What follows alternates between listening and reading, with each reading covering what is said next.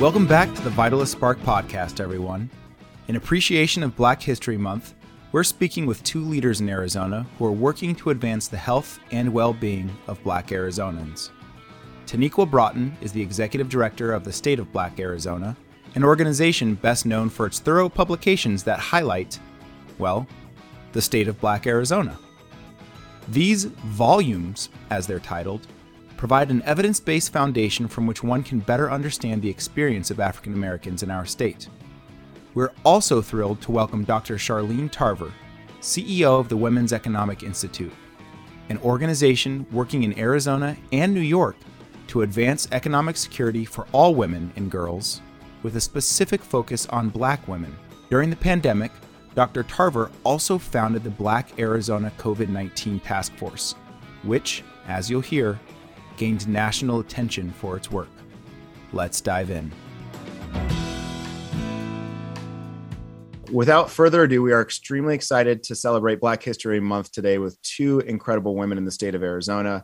First is Dr. Charlene Tarver, President and CEO of the Women's Economic Institute, and also the founder of the Black Arizona COVID 19 Task Force.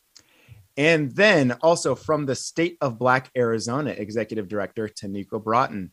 Teniqua, Charlene, how are both of you doing today?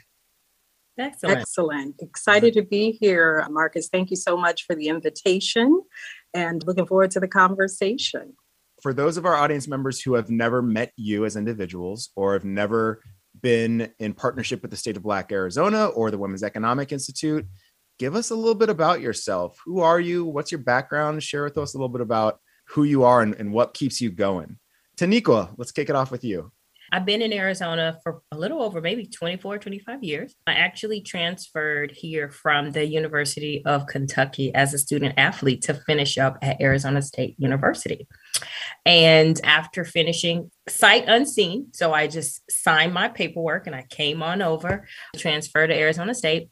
And I've been here since then. And I think it's been a great ride and opportunity for myself and those that I've been able to interact with after I graduated with my bachelor's in interdisciplinary studies in educational psychology and an emphasis in theater for youth, I started working at ASU Gammage and doing a lot in arts and arts education, indulging myself in uh, research and then arts integration and then just building my career specifically in arts and culture, leaving from there, Free Arts for Abused Children of Arizona, going to Act One, sitting mm-hmm. on a number of boards nationally and regionally, and then starting my own consulting practice, which is Verb Simone Consulting, that works with a lot of nonprofits. And at that same time, I was asked to finish volume four for the state of Black Arizona, as it was an advisory committee at the time and that platformed me from actually finishing that volume to now being its founding executive director. So that's my journey. Incredible trajectory. Before we get to Dr. Tarver, I've got to ask, what was the sport that you came into ASU with or sports? Okay. So Marcus, what do you think it could be? Oh no, no, that's like a trap question. Well, um, so you've never met me before. So what I will just say to you is it was track. I was a quarter miler. So I do the sprints. I was a sprinter. So very neat. Mm-hmm. Yeah. I uh I can run far. Fast doesn't work. Most of my friends it looks like I'm running in sand anytime that I run quickly. So you got me on that. Dr. Charlene Tarver, tell us a little bit about yourself. Yeah, so first things first, Teniqua, I never knew you were a track star. I actually was a, a long distance runner. So, but I didn't go to college on on that. I actually went to college on a pre-law track. So, I'm a mother of identical twin girls, and relo- actually moved to Arizona in 2003 with Arizona State University as well to do uh, charitable planning. My background is in law, and I turned into a public policy advocate. Uh, actually, spent a number of years doing charitable tax planning, served as the president of the Plan Giving Roundtable there in Arizona. Worked with Arizona State University, with Phoenix Children's Hospital, with an international fundraising organization. Then from there, went on to practice law for a number of years, formed a consulting firm, chartered the National Coalition of 100 Black Women in 2015, and then in 2017 formed the Women's Economic Institute, which I serve as the current CEO today. I have an undergraduate degree from New York University, a law degree from University of Buffalo School of Law, and an advanced legal degree in tax from Georgetown Law which is very relevant to the work that I do today with the Women's Economic Institute. And we actually have also started doing development work, so land development work as well, focused on low income housing tax credits. So I look forward to sharing a little bit more information about that as well. But again, excited to be here today. Both of you have just incredible and, and storied and, and backgrounds with a multitude of different sectors, really, that you've been involved in, which is really impressive. I'm curious when you started in your schooling or even before that was there something that really drove you that you think is still a part of who you are that kind of helped to land you where you are today? What's your why? Why are you currently involved in the work that you're involved in? Both of your organizations have a specific focus on the black community here in arizona and even more broadly. But what's your why I think for me, the why is, you know, I grew up in a city that has historically been racially segregated. As of as late as 2010, was identified and acknowledged as having the highest concentration of Black and Latino poverty in the nation. The city is, has been rated one of the top 10 worst cities in America for African Americans and has the highest segregation rate. Our county has the highest segregation rate in America as well. And so when you look at the data and those stats for the city of Syracuse, it's really hard to believe that Syracuse is located in the state of New York, which is one of the most affluent states in the nation. And so when you look at those disparities, that's kind of the backdrop to my childhood. So I grew up in, in a family where my parents were entrepreneurs. My dad and mom owned a, a uh, fish market and a dry cleaners. So I saw very early on in my childhood kind of the benefits of entrepreneurism and how that really helped to shape an urban community. Although they mm-hmm. were business owners, they were very much blue collar. My father had a third grade education. My mom attended the community college, yet we were able to go to Catholic school. We were integrated into the Catholic schools out in the suburbs, and from there went on to pursue some of my own academic interest and career interests and so again i think the backdrop for me was seeing the level of poverty in my community but that poverty has become even more pervasive over the last 33 years. So we're actually as of may the women's economic institute expanded our reach into central new york. Our mission is really economic sustainability and income security for women and girls of color. And our focus is really on economic development, affordable housing, workforce readiness, academic enrichment, and really looking at how we can improve the overall quality of life for women and girls of color and communities of color in urban communities. And so I was very tremendously impacted by my own career, one, my childhood, but then also my own career, some of my own professional challenges that I encountered, not having sufficient mentorship and running a law firm, not having access to adequate capital and resources. And so as we talk about what does economic development and sustainability mean in communities of color and for small businesses, I think it's really important to understand understand that although Black women are establishing businesses at five to six times the national average, the average earnings are about $28,000 a year.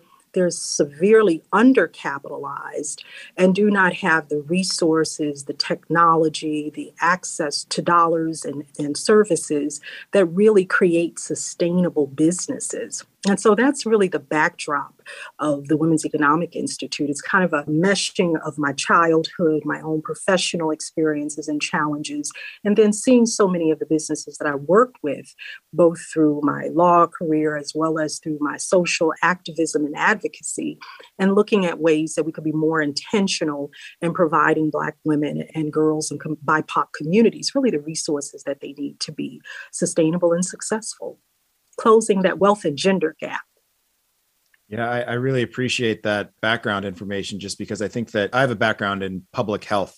And when we talk about health or public health or health care, we often don't talk about the need for what that actually means and the economics that are tied to upward mobility, which have a significant tie to health. And so I just think it's a great example that we at Vitalyst Health Foundation, as a health foundation, are still able to see the benefit and the connection in economic development, particularly for certain populations that have been marginalized for centuries, essentially. Absolutely. And when you look at Marcus, you mentioned kind of the social determinants of health. You know, when you look at zip codes, zip codes are a they're a significant factor in the overall quality of health and quality of life that individuals have. We see, uh, based upon the data, that two thirds of Black women live in unhealthy environments. 50% of our homeless population in America is African American, many above the age of 55, and a number of women and children who live below the poverty level in this country. So when we talk about healthcare and access to healthcare and healthcare equity, we really can't talk about that without talking about economic development and really you know the, the fact that this country the overall poverty index for african americans has not improved since the 1950s is really a startling reality that we have to look at when we talk about healthcare access and healthcare equity.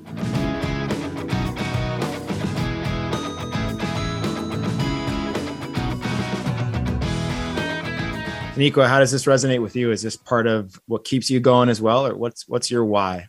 Yeah, um, a lot of my why is similar to Charlene. I mean, Charlene went way down, and I always appreciate her because she takes the time to really understand and then make the connection between the data, the lived experiences, and then the actual practice. So, my why really is from actually leading by modeling. You know, this is what I actually saw when I grew up. My mother was an entrepreneur. I spent a lot of time with her having an interior design business and going into the homes of people. And so I think I really grew or started to develop a knack for wanting to understand business or sort of early on but then it became service. So for me, it's service as an assignment. So when I think about my why right now, I operate just like Charlene in two different spaces. I'm still in the arts and culture space, still doing my work, advocate dedicated to that. But then also I'm in the education space with the data with the state of Black Arizona. And so my why is that this is my assignment. When I understand who I presently am right now, this is what I am called to do. I wouldn't have necessarily have said almost eight years ago, yeah, you know what? I want to go ahead and, and, and lead the state of Black Arizona.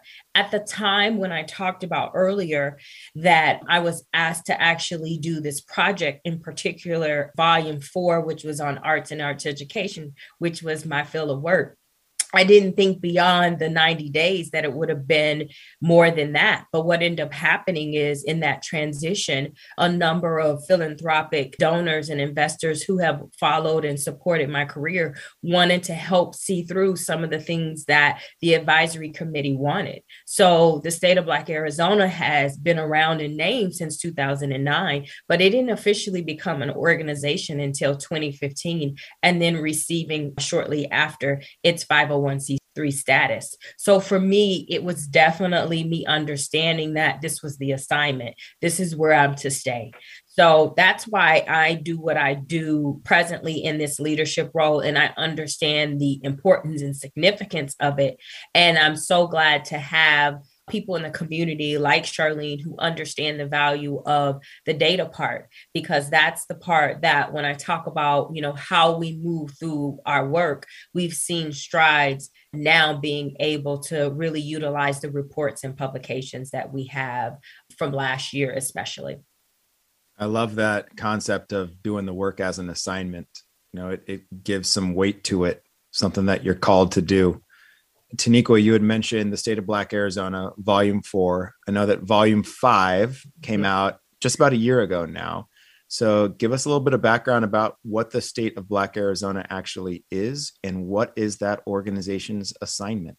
Absolutely. So, as I briefly shared, it was been around in name since 2009, and it was born out of the concept. If you have heard of the state of Black America, which is through the National Urban League, there was a conversation about starting or doing a first report as a state of Black Phoenix or state of Black Arizona. And at that time, uh, Kinja Hassan took the Rams and led it with our first and second volumes as the state of Black Arizona that focused specifically on what was the general landscape of what was happening in that first volume. And then the second volume had some lens between what was happening in the healthcare space. So we've been around in name. And as I shared already, sort of the evolution of coming from an advisory of a lot of great leaders and individuals in the community who really move things forward now having a governing board, our real role is to make sure we create a platform to synthesize data,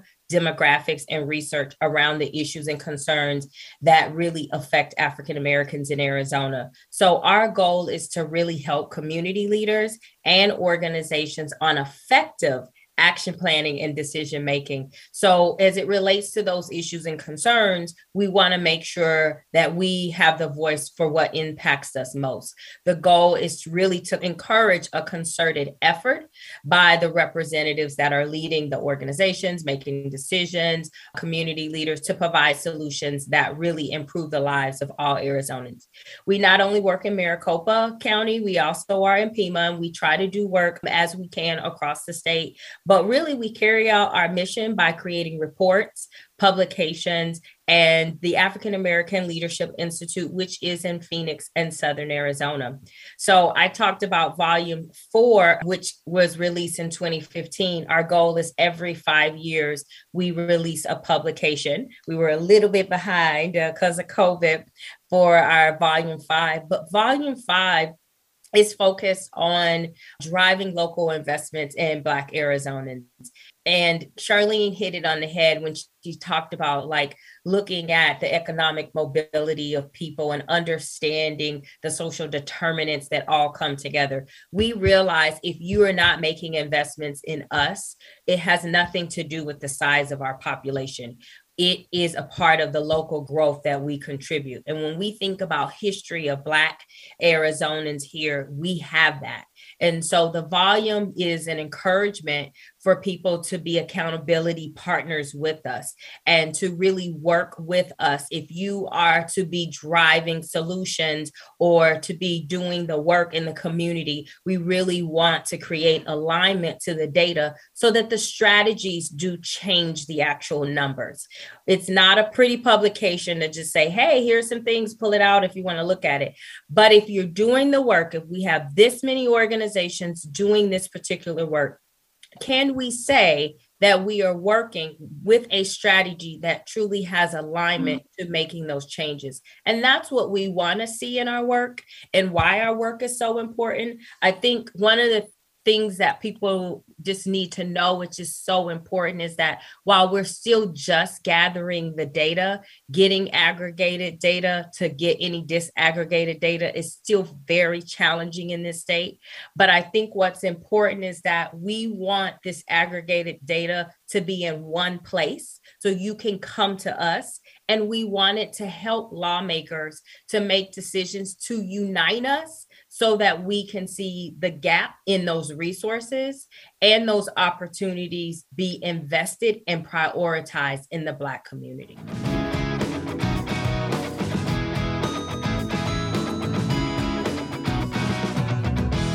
You touched on so many pieces, but I got to say, what really sticks out to me is your statement about making sure that this information that you're producing that it's actually like actionable basically that it's not just something that sits on a shelf that it's something that actually sparks action And and I know from Dr. Tarver and the work that the Women's Economic Institute does, you know the data, you've seen the data, you're leveraging some of these resources and you're taking action. So tell us some more about the Women's Economic Institute and how some of this data manifests in real on the ground work.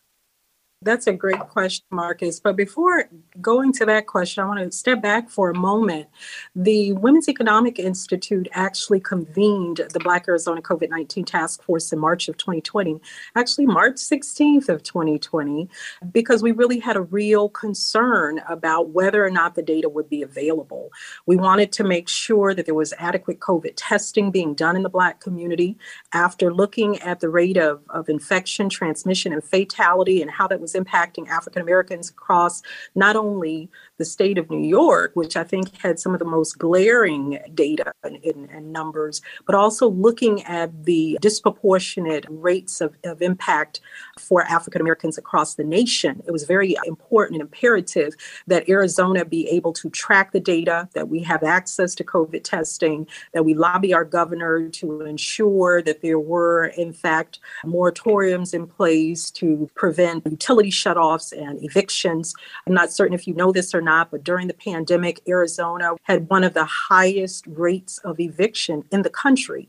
And so, really being an advocate for the people, and when you have a population like their African American population, which is statewide less than 5%, you know, it's very concerning about how that community, one, how do you engage the community in a pandemic where at the core of communication lies the Black church, and that is historically been the case for African Americans. When you close down the, the churches and you implement a, a stay at home order, what does that look like in terms of how we communicate?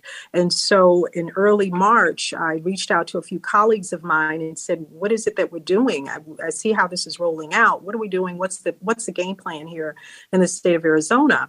And we decided that it was very important that we really look at reaching out across the state to engage African Americans that were on the front lines, both in the churches, healthcare providers, business owners, our elected leadership.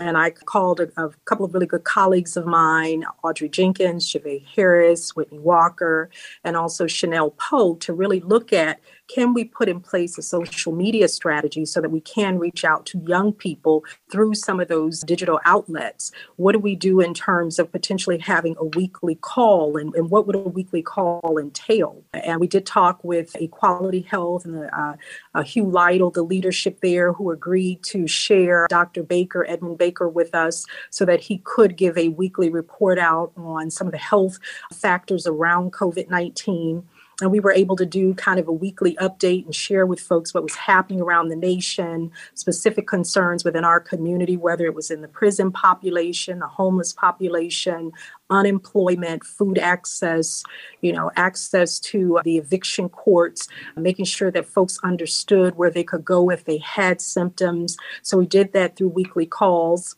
also providing people information about the state of education and making sure that folks understood where they could take their families to get access to breakfast or lunch, because that was a major concern for a number of our children. Their meals were coming from school. And so when you shut the schools down, what does that look like, especially in poor and inner city communities? And then the third prong was webinars. So, and we partnered with Equality Health as well as the American Medical Association to make sure that people understood what the equity issues were around healthcare and why there were such large disparities. And these disparities were historic disparities. So it was it certainly what the pandemic did and the death of George Floyd, Breonna Taylor, and Ahmaud Arbery, more than anything else, is it really made us aware of the depth of inequity in this country.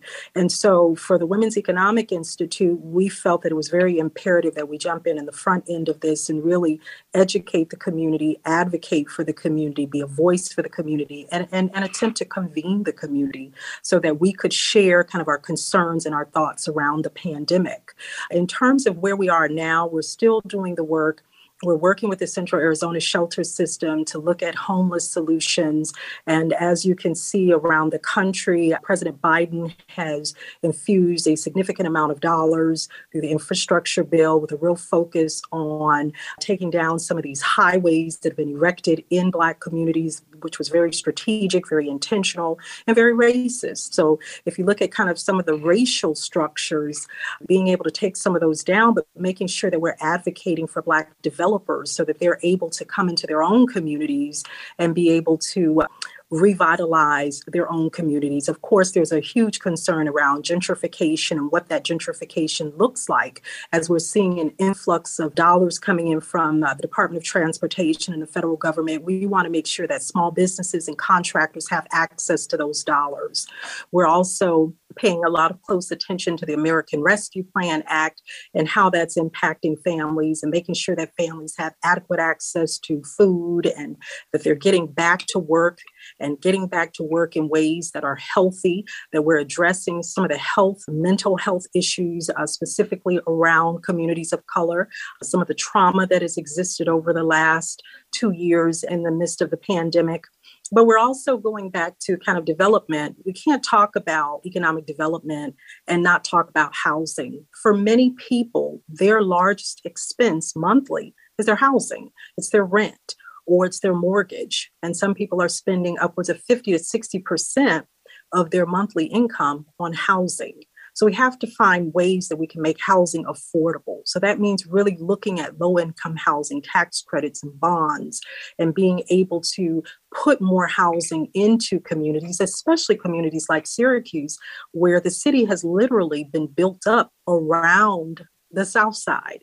It's been built up around the Black community. It's told the story of Black poverty, but the Black community has not benefited from that. And that story is so pervasive and repetitive across the country. So, how do we look at the infrastructure bill? How do we look at some of the dollars that are coming into these communities and make sure, again, that Black businesses, Black homeowners, Black families and Black neighborhoods are getting their fair share. So we've expanded our reach to really look at some of the other equity issues and make sure that, as Goldman Sachs said in their 2021 Black Womenomics report, that we're advocating for Black women and they're getting their share of the dollars and the resources.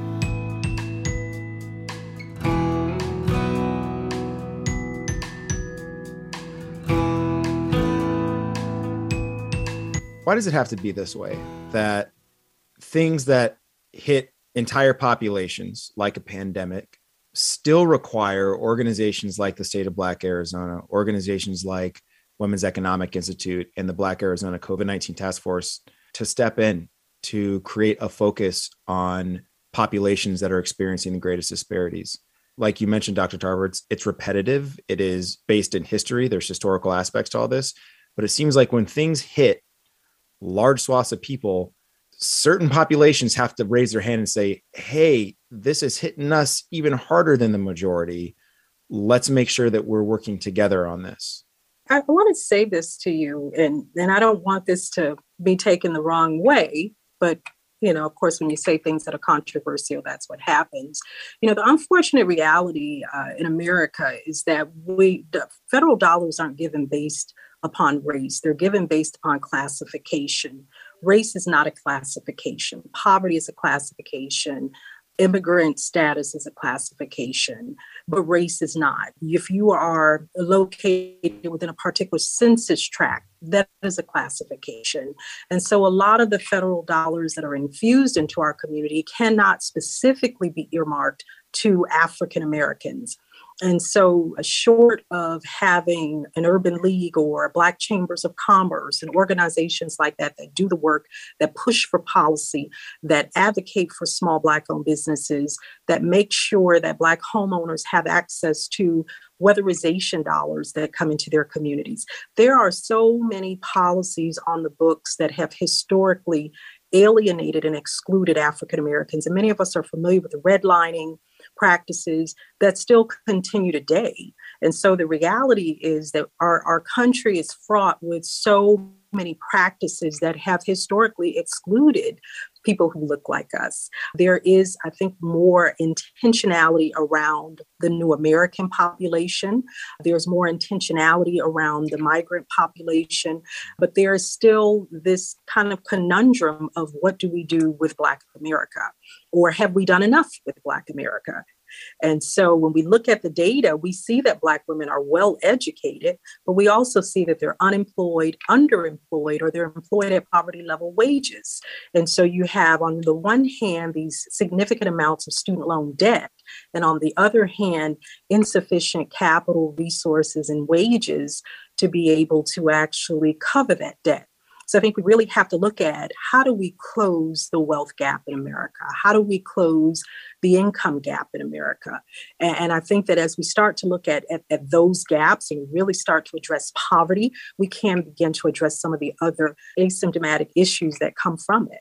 Charlene hit on a lot of things I think that represent what is happening across our country and even in our state. So I want to share it from sort of a community building standpoint of what I've experienced in leading this organization from its inception to being a nonprofit is that I realize a lot of decisions that have been made very much when Charlene talks about it specific as she's right there is not a place for for race people keep that as a standard as to the why unfortunately. The other part is is that sometimes we're not in the room or at the table. And we also are left out of in our state we are less than 5% of the overall population. Unfortunately i hate to say this there have been comments that have been shared that well you know you're a smaller population so like we focus on which is not okay. Or like statistically like not relevant or not able, which again is even more erroneous and wrong. And so what I realize is is that it's a lack of education of really understanding the value points that this is not about let's look at each person or communities based off of the percentage and make decisions, but understand that every single Arizonan is going to need certain things some of it comes as equality but a lot of it needs to come as equity. And so when i think about what's happening on the ground in front of the people that we see every day it really is asking them. Like i am always trying to figure out are you aggregating us? Because if you're not doing that, that's the first step. And then are we making sure it doesn't have to be me, doesn't have to be Charlene, it needs to be somebody who looks like me, who's at the table, who's guiding you. We as Black people don't need you to speak on our behalf. We can speak on our own behalf. So we need the opportunity or the the ability to be in the space to say this is how this pans out. And it may be similar to other communities of color, but it may not be. But that's where I see the biggest challenge. And I have seen strides where people are doing more listening. I definitely think that George Floyd's unfortunate death has allowed people to realize that there are enormous inequities that have happened, and even more because of COVID 19. But I found that there's more listening and more people who have come to our organization to say, I realize what you guys are wanting to do. We need to be a part of this and understanding that the state of black arizona work may target african americans but it needs every single arizonan to actually work and care about what we do. So that's kind of how i see it from that lens. And when i rope in sort of what charlene is saying it, it has to be us doing both at the same time to make this work and the and the numbers, I mean, the numbers are astonishing. When, when you say you're five percent of the population, but you're representing 30 mm-hmm. or more percent of the homeless population, of the prison population, significant unemployment rates, and you're sitting in the room, and these are leadership-based organizations. They're academic conversations and circles, and there is not any data to support why these why there are so many disparities. I mean i think that there really has we're looking at kind of the state of uh, of, of black arizona specifically because i think this is not just an arizona issue. I think it's mm-hmm. pervasive across the country. But when you look at the state of arizona specifically i think we have to stop with the mindset that there's as long as we're profiling one minority population then we can use that data and it applies to all minority communities. There is not a one shoe fits all approach approach. You cannot take data from one community and apply that to Native Americans, Asians, Latinos, African Americans. There are so many varying factors that impact how we live, how we communicate, the educational experiences that we have, our employment experiences. And so I think, you know, I, I, would certainly implore the state to really dig deeper dig deeper and and and urge for the data. You know one of my concerns about covid was that i knew the dollars were the data was going to be tied to dollars. And so you know if you're looking at the dollars you know we get, we're going to tell the story of where we want the dollars to go. But early on the only individuals that were being tested were individuals that were being tested by their private physicians. And so if you look at African Americans and, and, and people of color, they tend to be underinsured you know, or they don't have private physicians, right? And a lot of people weren't going to their, their private physicians to get testing done. And so a lot of the early data didn't accurately reflect the status of the community because people didn't even have access to testing. Then all of a sudden there were there were dollars available. And I remember the governor had issued about a, I think a million and a half dollars that went to the Latino community but at that time did not issue dollars to the African American community and to other marginalized communities. And so there were those of us that were doing the work, and it was purely gratuitous.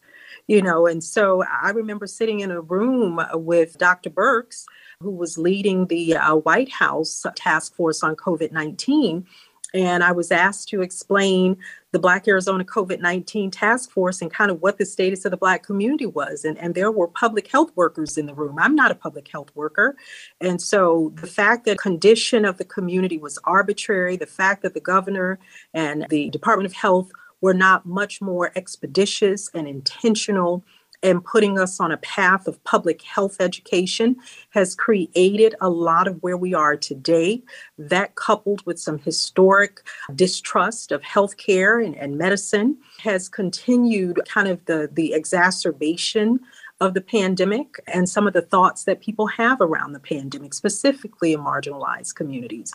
And so I think that we really have to call the, the state's leadership to a greater degree of accountability. We've talked a lot about equity in healthcare and equity in medicine and accessibility. But I think that with that accessibility, we really have to look at the data. And then we also have to look at how do we partner with organizations that are on the ground, that are in the community doing the work, who have access to the folks who are at ground zero, who are most impacted. And there is, even though we we believe we're getting closer to the end of the pandemic, and I think the pandemic is going to be seasonal I think that that is really, it'll be similar to the flu. Of course, I'm not a medical doctor, so I'm not in a position to say that with any certainty, but, but I certainly see that that is the pattern.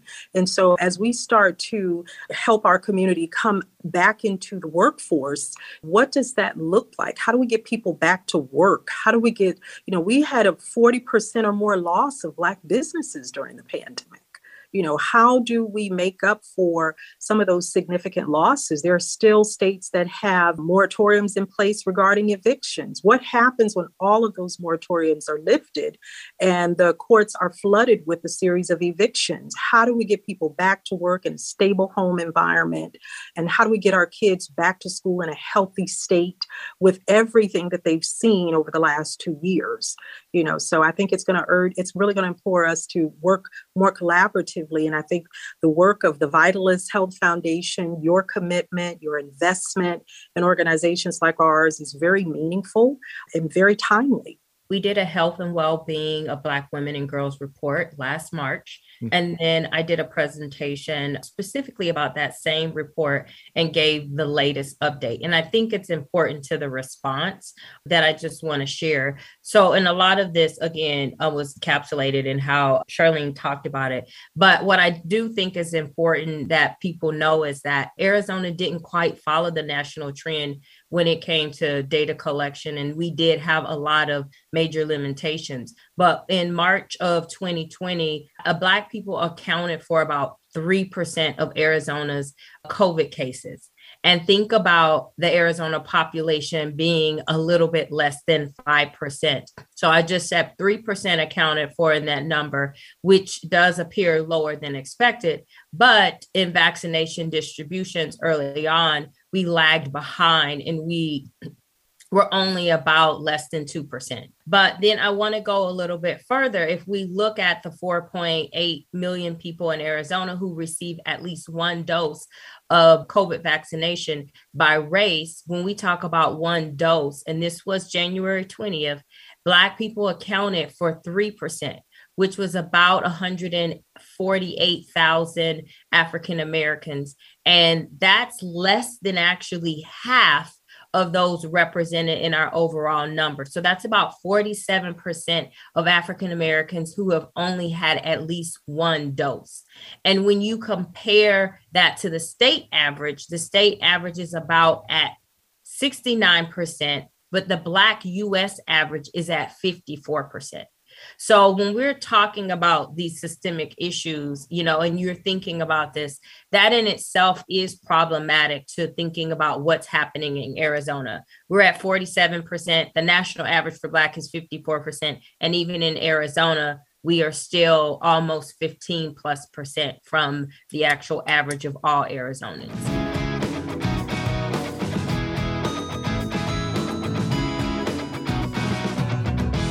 What's your gut on why that is?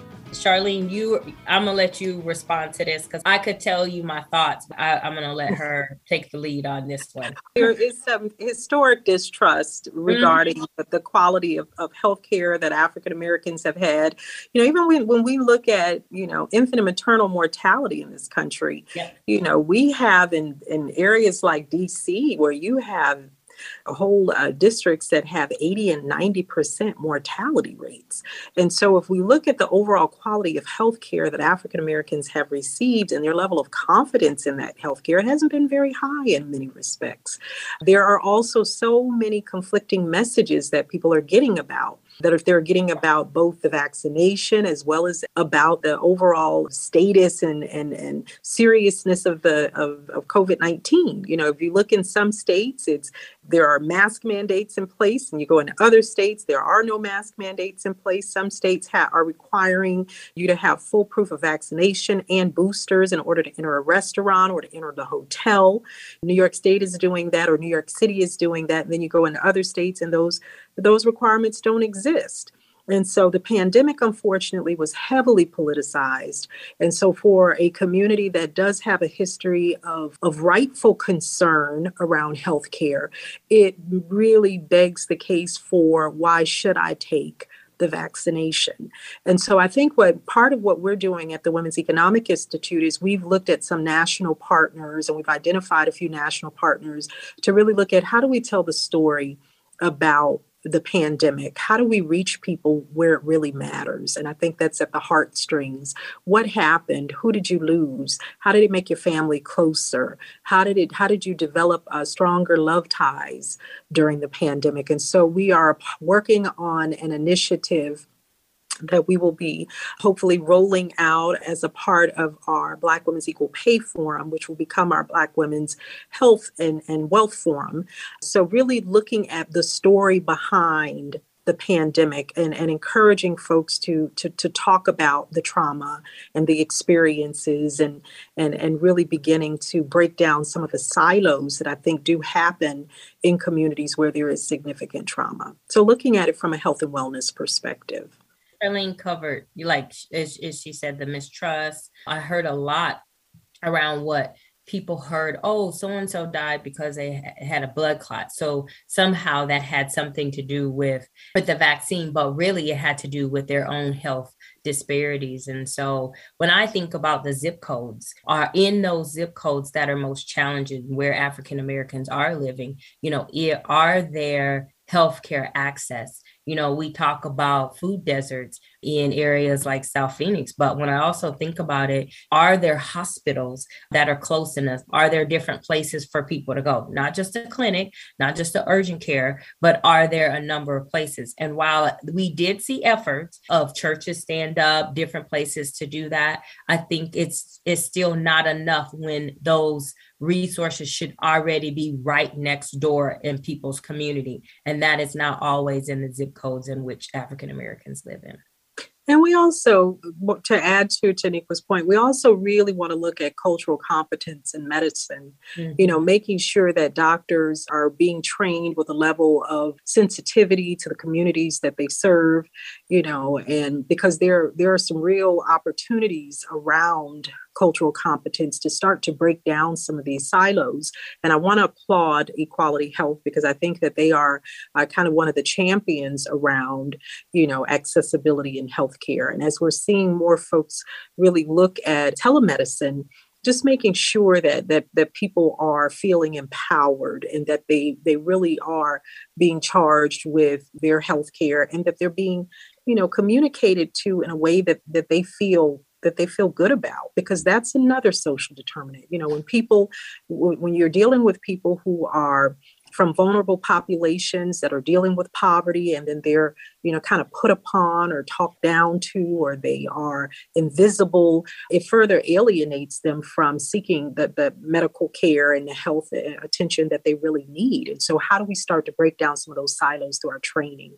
What's your advice to the listener right now who maybe you know like Teniqua had mentioned there's a large population of American citizens and people around the world now who are saying, oh, like there's some real issues here. And certain communities have really been held down for a long time, literally, that we can see now. For those individuals who are listening to this podcast, what's your advice on how they can get involved or help be supportive or at least learn more? Well, I know for, again, we have some work that we're doing in Arizona and then we also have the work that we're doing here in Central New York. We have a 6,600 square foot space here in Central New York. Actually, it's a high high tech Wi-Fi accessible. We have an incubator on one side for 10 small businesses, and then on the other side of the suite, we offer community programming, high school equivalency prep, civil service prep, ESL classes, Microsoft certification. You know, but what we're also doing is we're partnering with the university to do more conversations and work around health and wellness. And so I would say for those who are in a position where they can fund the work, please, please, please fund the work. It's very critical. But also, if you are someone who believes that the, this type of work would benefit you as you are kind of recovering from the pandemic, I would encourage you to go and, and seek out services, resources, and programming so that you are able to and ready to go back to work, so that you do have some of the, the mental health coping skills that you may need in order to kind of make this transition. But certainly, seeking resources seeking programming. For our small businesses, we need to have as many outlets for them, whether it's professional training or getting access to not just micro grants, but getting access to some sizable grants that help them to stabilize their businesses. So being able to, you know, provide those critical resources. This is one of the probably one of the oldest cliches or adages. It's, you know, just have a little love have a little more love. I think we've all been through a lot over the last two years. It's affected so many people in so many different ways. You know, just having a lot more patience with people and, and a lot more encouragement, I think, can go a long way. Teniqua, what would you suggest to our audience or anyone else who wants to start getting involved more in some of this work? Absolutely. Well, again a lot a lot of it is similar to what charlene said but i'm going to maybe make it a little bit more specific to state of black arizona work. So my first thought is to really first learn and listen. I think that's the big thing. A lot of people haven't realized that some folks are not operating or having the same life experience that you do. And so, if that is the case, one of the things I can encourage you to do is read our reports We have a State of Black Business Report, the health and well being of Black girls and women, and our volume five, which is a touch of you getting to understand what are some of those issues and what are some of the recommendations that we are looking for. Take the time to do that. If you are interested and you want to learn further, please give us a call. I think that's the important part is starting there with your own learnings and listening from people you know or don't know or that you work with. That's so super important. And I think to the philanthropic pieces is I'm really looking to encourage those who want to invest to be more libertarian with their investments. So your grant making or your philanthropic dollars should be one that can allow the organizations that you want to support to leverage what their needs are, not necessarily what your needs are or what you pick, that you want to support the organization, but you're allowing the organization to, to let you know what they need that for and allow them to come up with goals and outcomes that match that for their needs. Small Black grassroots organizations or organizations of color show up and are different. I can't give you a marquee title but there's so many other things that could be an ROI for both of us. So I think that's my second thing. And then the third thing is if you haven't, you're interested in just understanding who are some of the organizations in the community. Arizona Community Foundation's Black Philanthropic Initiative has a Black led organization directory you can type in on their website and see what all of those organizations are from economics, healthcare, you know, infrastructure, education, and civic leadership. Then that also gives you an opportunity to really learn about what other organizations are doing the work in the community. So those are my thoughts. I wanted to say one more thing that I should have said, and that is to support and buy from women owned businesses of color. Support Black women business owners, support urban businesses um, because it's critical. Teniqua Broughton of the state of Black Arizona and Dr. Charlene Tarver of the Women's Economic Institute, thank you so much for being on this podcast and for sharing your experiences. Thank you for the opportunity. Thank you. As our guests emphasized, for all of us to live well, we all need the opportunity to live well. The black community has a rich, resilient history that literally built the beginnings of this country and has continued to weave the social, economic, and cultural fabric of its future, despite atrocities, despite being repeatedly held back and held down by individuals and systems. The past two years, highlighted by the pandemic economic hardship, and a racial justice movement underscore a unique period in Black history, a reminder of the need to focus not only on equality, but also on equity. Frederick Douglass once stated that without struggle, there is no progress. The journey, including its struggles, continues for Black America, and thanks in part to organizations like the State of Black Arizona and the Women's Economic Institute, progress is being made. So, what do we do next? Start by learning from the work of the state of Black Arizona. Read their reports and gain a better understanding of the Black experience in Arizona. Or, as Teniqua mentioned in the interview, check out the Arizona Community Foundation's list of Black led organizations in Arizona. Get involved and show your support. Thank you to the team at Gordon C. James Public Relations and producer Rob Trigg at Star Worldwide Networks for editing and sound design. If you enjoyed this episode, you can access all of our episodes at vitalysthealth.org slash podcast or by searching for Vitalyst Spark on your favorite podcast platform. Until next time, take care of yourself and each other.